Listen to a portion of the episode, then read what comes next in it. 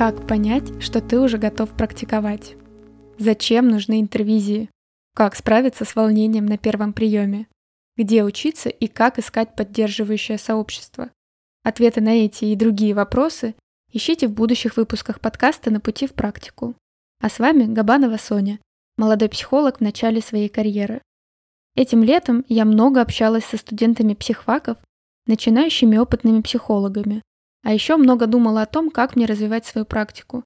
Тогда ко мне и пришла идея подкаста. «На пути в практику» — это подкаст о трудностях начинающих психологов и психотерапевтов. Здесь я, мои друзья и коллеги будем искать ответы на вопросы, которые неизбежно возникают на первых этапах частной практики.